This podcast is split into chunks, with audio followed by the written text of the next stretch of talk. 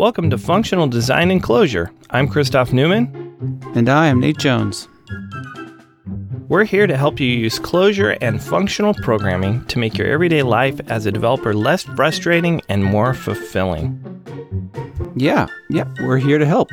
Uh, if you have questions about Clojure or functional programming or um, uh, something in the middle, or you are an object oriented programmer and you would like to explore uh, how you might solve your problems using functional programming uh, and, and, all the goodness that we found in Clojure, uh, we really we really enjoy it. So we would like for you to enjoy it too.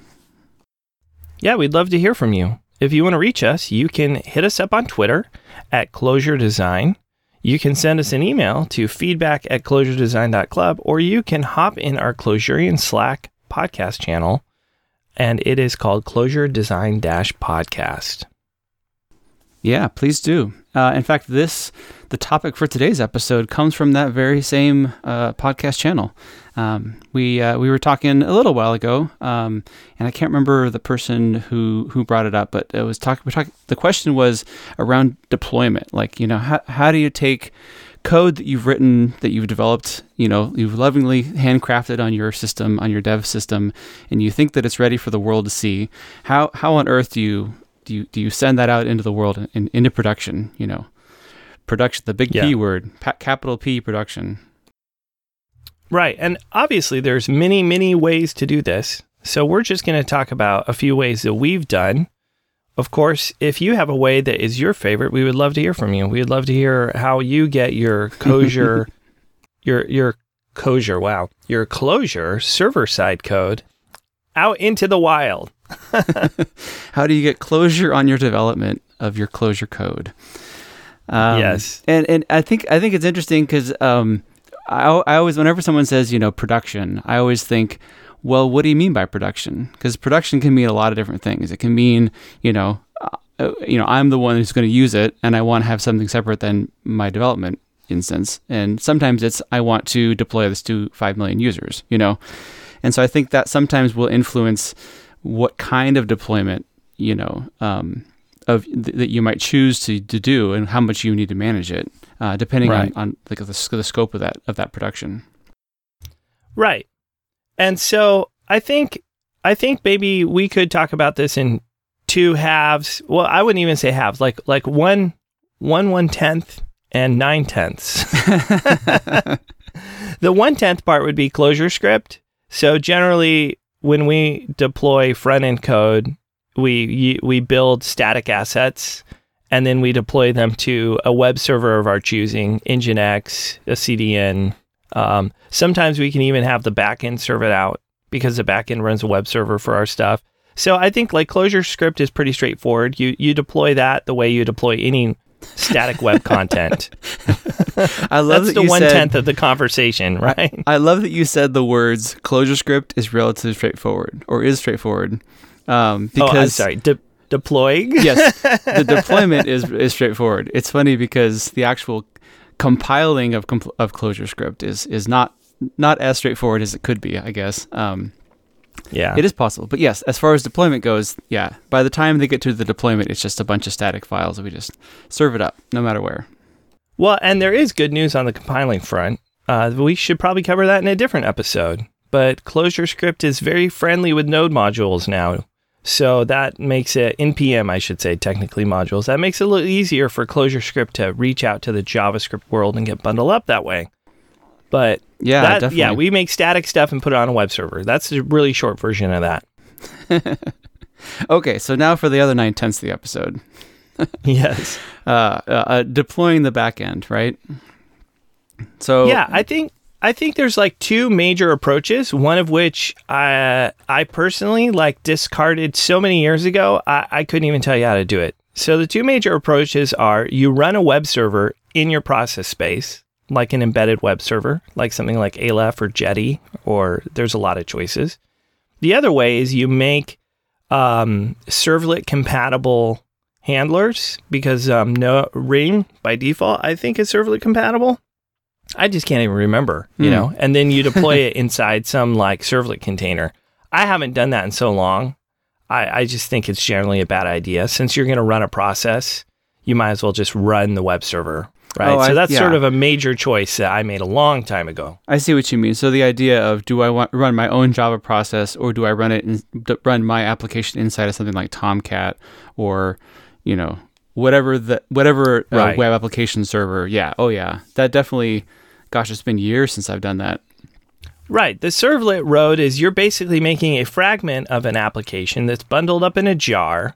That then Tomcat would be the application, or Jetty would be the application that is actually running, and it, it uh, somehow magically discovers your stuff because of some war descriptor or whatever, you know, and then goes and reaches into the jar which you put on the class path. And so it's like It goes to Oh. war.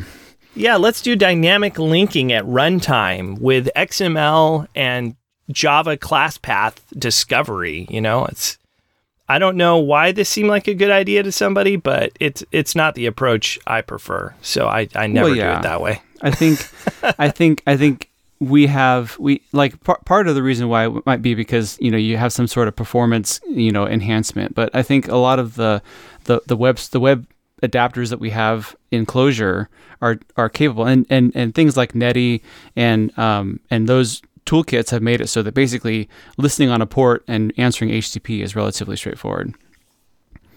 Right. So our our sort of first choice when we make a service on the server side is we run an embedded web server. We tend to use Aleph, which is using Netty under the hood. And so Aleph is going to run, and we hand Aleph our routes, as we have been talking about in our Web of Complexity series. so I guess maybe this could be this could be a nice uh, end point in that series, right? We want to actually make this thing run.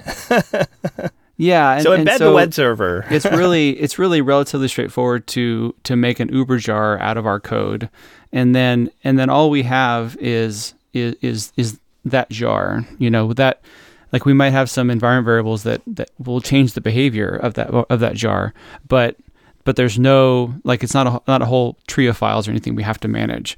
Um, so I think I think probably the simplest way of of deploying is to just copy that jar onto a server that is not your development machine, and um, and in a like a tmux window or something like that, just you know Java dash jar run it. You know, I mean this. Yeah, it's it, the jar can just do is it, good- right? It's it all there. Yeah. Yeah, it opens the port.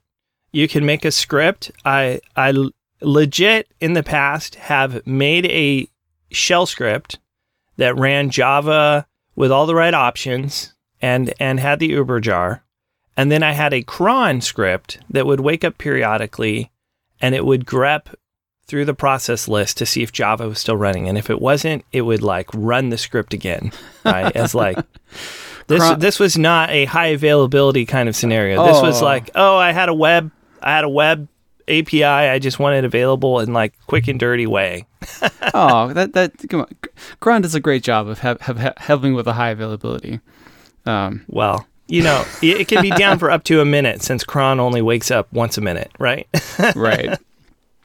But th- but I think that works really well for for you know like there there's a lot a lot of complexity that come with with deployments. You know, we'll get to more of that later, I guess. But you know, you know the the, the JVM is its own you know container. It's its own. It, it has the runtime. It has you know memory management. It's got everything in, included. So all you need to do is supply your jar, and and you have a relatively robust um, uh, deployment.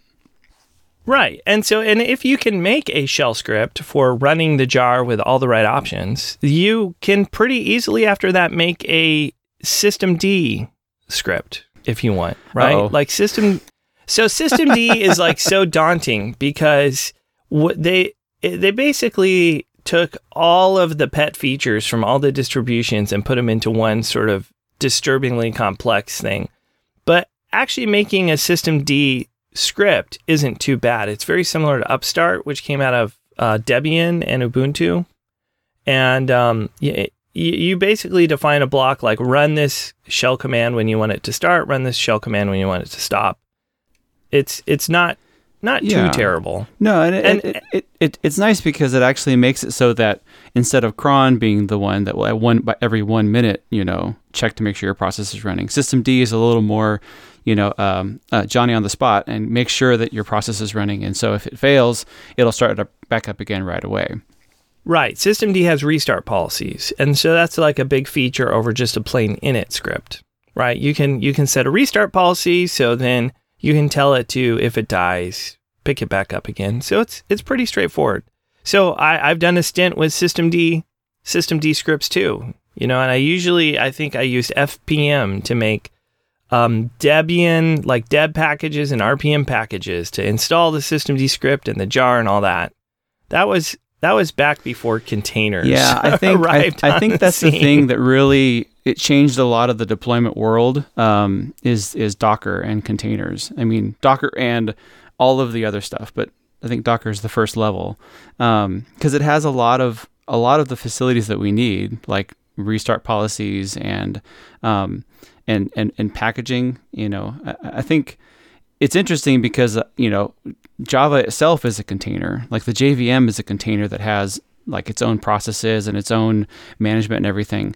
And so, you know, the question is, why why would you run your your JVM, which is a container, inside of another container? Like, there's there's now two levels of container. I think. Yeah. I, yeah, I, I think I think there's a lot of reasons why, but one one that comes to mind is that you know you might want to have a different version of Java that your application uses than the one that might be installed on the system. You know, uh, or or there might be some facilities that you need, like uh, um, you know shell scripts or other things that you need your program calls. You know that you want to bundle along with it. So it helps. Yeah, helps with that. Yeah, for me, for me, the the containers like like using containers really changed my mentality toward deployment. Prior, prior to containers, it was all about how do I get a specific installation of Linux configured in the right way, you know? So it's a configuration management problem, mm, right? Mm, right. Like I want to I want to get system the Systemd script installed. So maybe I want to make a package. I want to make sure this package is on there. I want to make sure other things are set the right way. You know, like one the of my right version of Java. right, right version of Java needs to be present. I also want to make sure my my pet time zone, like my favorite time zone, is in effect. So I'm not looking at UTC time for everything. The correct time zone, you mean, right? Yes, the correct time zone, the time zone I'm in, which is the one true time zone. And right. anyway, so there's there's all these things, and then what container? So then it's like a configuration management problem. It's like, oh, I provision a new server because like um, I, I really like to run a nice lightweight VM in the cloud, something like a DigitalOcean droplet. It's inexpensive. And then for for less than the cost of WordPress hosting, you can have an entire VM to yourself to do whatever you want with, right? so to mess up all your own. Right. To mess up or or uh, make things sing. yes, it's win. up to you. And so, yeah, now all of a sudden it turned into a Docker build problem, right? And then you just run the series of commands you need to make the image. And then you know all those things are going to be in place. And you can just run that container on your own machine, and the exact same bits are running, whether you run it on your own dev machine or you run it on your DigitalOcean droplet or you run it on some other machine on your network for testing. Uh, it, it just got rid of the whole configuration management problem for me. So well, I think yeah, and and I think I, I think it didn't necessarily get rid of the problem. It just moved it to be part of the build process instead of being part of the deployment process. And so by being part of the build process, you can you can go further down and so you're the actual from the build I'm d- I'm done building to I'm deployed is shorter because all you need to do is docker run. Like the right. the system all the system all the the host system has to have installed is docker and and then you can right. um, you can run run your application. And the cool thing is you can run two applications or five or ten, you know, because each one has its own. It's like static linking at the system level, you know, where you have all the dependencies bundled into the image, and then you can have more than one of them running at the same time on the same system, and manage them yeah, as if they're processes. Yeah, which is really neat, you know, and they can be responding to different ports and so on and so forth and then you can um, put something like Nginx in front of them or Traefik in front of them, and then oh, have that yes, bind yes. to port 80, and then you can route different paths back back to those ports, right? And then you can run Nginx or Traefik in a container. Um, so so it starts getting it starts getting as complex as you as you really want it to. But the point with the containers is you you you it does get rid of the configuration management problem. A- aside from you need Docker on the server. Right.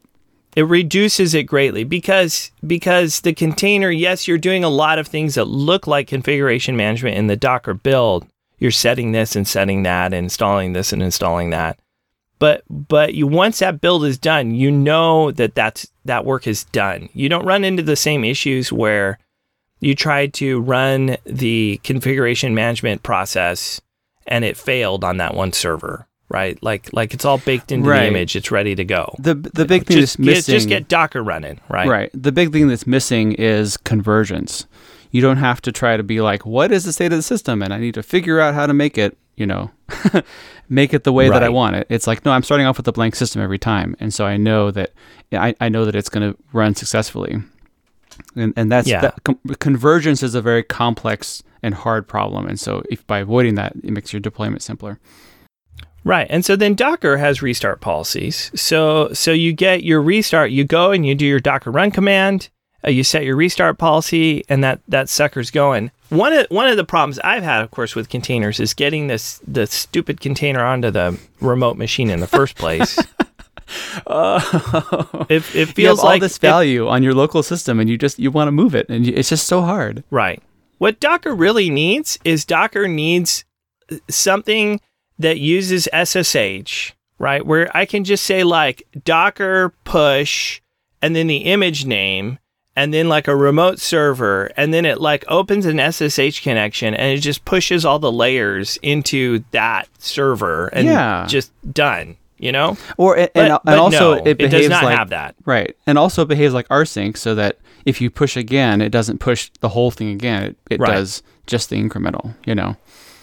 Right. So there's sort of two ways then. So what I've done quite a lot. It's a, it's slow, but it's simple. Is to just uh, dump the image. You, it's like Docker save. I can't remember off the top Doc- of my head. Docker save. yeah, and so you do Docker save, and then you get this really giant file, and you can rsync it over, and then Docker load. Right. Um, the other way is to just use a registry, and you can just uh, sign up for fairly inexpensive registries. I know like DigitalOcean has those now, or you can run your own, which is kind of a pain. So maybe don't do that. So Docker save or sign up for a registry. Um, and, and then you just push into that. And it's a lot more efficient. Yes. Trade trade a little bit of money for a lot of sanity. Right. And and I guess we should mention this whole this whole approach presumes that you have control of a machine, right? Like you're not you're not like Heroku is a whole nother model and we're not really discussing that here. I ha- honestly I haven't done Heroku in a long time. I can't even remember the steps. Right. The whole platform as a service where you like push something and it does the build and it does the, you know, it sets it all up for you. Um, I think that's definitely, you know, a, a way that can work, um, but also um, is a way that you can not have to not have to deal with the system itself. Um, Right. And then there's there's ways to like deploy stuff to Lambda. If you want to use Lambda though and Clojure, like you probably should use Graal or something to build a executable that launches much much faster than the two to four seconds. or or or uh, or you can use Babashka. Babashka has a has a has a Lambda layer. You could just use that instead. oh yeah, that's true. Yeah, Babashka. Anyway, so there there are these alternatives just to mention them. But back to kind of our approach. So we'll run our Java service inside a container. That gives us our restart restart policies. We could use something like Docker Compose and then spin up an Nginx container and and our actual application container and then have a little reverse proxy that writes back. And the reason why we do that is then we'll also in our Nginx container, we'll run a little script that gets SSL certs from Let's Encrypt and and then puts writes them out, you know, into a temporary file system inside the container where the Nginx layer can pick them up. Yeah, it's it's nice to have the SSL certificates be managed outside of of your Java process. Um, so either either with a shell script or that's one of the things we've, we've been trying lately with this thing called Traefik. Traefik, T R A E F I K. Uh, naming is fun and hard. Um, yeah, but it, it actually can it will it can actually dynamically get uh, Let's Encrypt uh, SSL certs for you, uh, depending on just on what on what the domain name is. So um, that that also has really really worked well for us. Yeah. So the we've been playing with we've been playing with Traefik for that. Uh, of course, the problem with things like Nginx and Traefik and all these things is is the configuration you end up with is really simple after you've read uh, eight hours of documentation. Oh yes, to find what the six magic lines are. You know, so Stack Overflow is your friend, I guess, for that. yeah, the the number of lines of code does not indicate the amount of effort. This this is definitely true.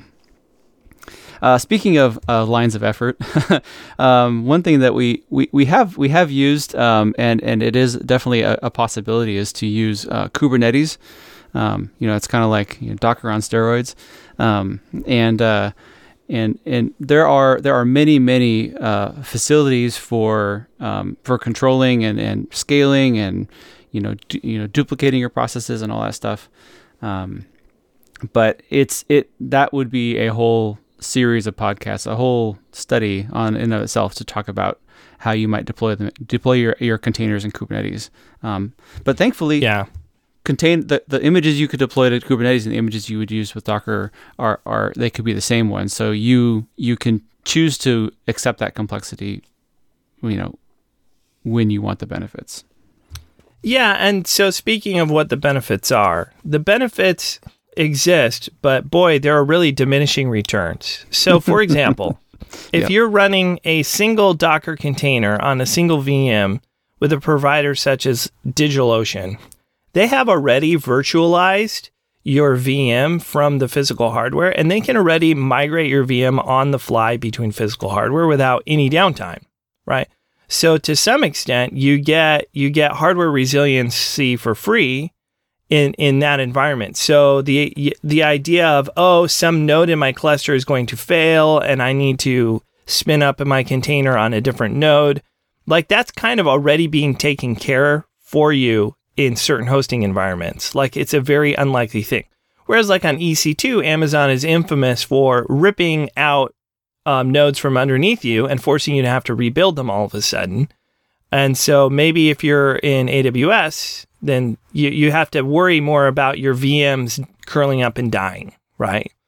And if you do, well, then Kubernetes is there to help you because then you can run a cluster and Kubernetes can have restart policies where if the server VM, no, I'll just call it node, that your container was running on uh, curls up and dies, well, it will notice that and it will make sure your container is now running on a different one.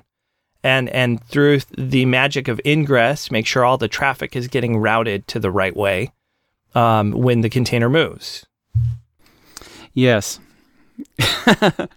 it can do all that, uh, but um, but it is non-trivial to get it set up. So um, it's right. definitely something that uh, I would it would enlist someone who who has expertise, um, or maybe use their managed EKS um, system.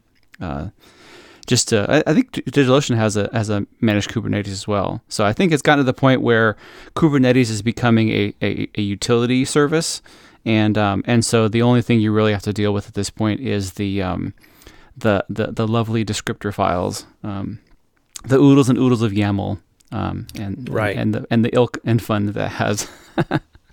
so I would say offhand, if you're not managing Kubernetes yourself, but you're using it. The benefits are scaling, so it can it can do auto scaling for you without having to hook into some proprietary auto scaling API like AWS's, and it can help um, ensure a certain level of resiliency by moving things around as nodes die if they die out from under you. So those those would be the most obvious two of why you might want to reach for Kubernetes. But of course, my my philosophy is if you're wondering if Kubernetes is the solution to your problem, the answer is likely no. because if you knew that Kubernetes was a solution to your problem, probably you need it need to use it. If if you don't know that yet, you probably don't need it yet. you don't need it yet. because of all the other problems that it has hiding behind the answer that it's providing you. Yeah, I think I it's think like a Trojan horse of problems, right? Oh yeah. Yeah. we have your solution right here, but don't open the box. Oh, yes. I think many many years ago you said to me, you know, every time you accept a new component or a new something into your system, you are also accepting its additional complexity. And and that's that's stuck with me and I think it's really appropriate in this situation that there's a lot of benefits to Kubernetes, but there's also a lot of complexity that you're accepting. So you have to des- decide if that's the trade-off you're willing to take and saddle the rest of your life Right. with. Sorry. A little too but you can get really far with like a platform as a service type thing like Heroku or with like reliable VMs with Docker and restart policies on like DigitalOcean. You get really, really far with those without having to reach for Kubernetes. Yep. Yep, definitely. Well, I think uh, maybe that's all we have to talk about, but I think that feels like there's a lot of things that other people might have out there. You know, we've just kind of talked about the ways we have deployed Kubernetes, or uh, not Kubernetes, we have deployed Clojure, um, but we want to know uh, what you've done. You know, what you have found successful, what have you have found that, to be simple um, uh, and, and useful. And so please reach out to us. We would love to talk to you um, on our uh, Clojurian Slack channel, Clojure Design Dash Podcast, um, or or you can send us a tweet at Clojure Design, or an email to feedback at clojuredesign.club. Uh, we'd love to chat. Please reach out. Yes, if this whole conversation makes you pine for the days where we debated about software deployment being an installer versus a static binary versus a linked binary, we would love to hear your opinions on that matter too. Uh, we're we're always uh, happy to chat. And you can go find our show notes and our past episodes on the web at clojuredesign.club if you want to read more about our Web of Complexity series. Yeah. Great. Let us know if you find anything out there interesting. You want us to talk about it.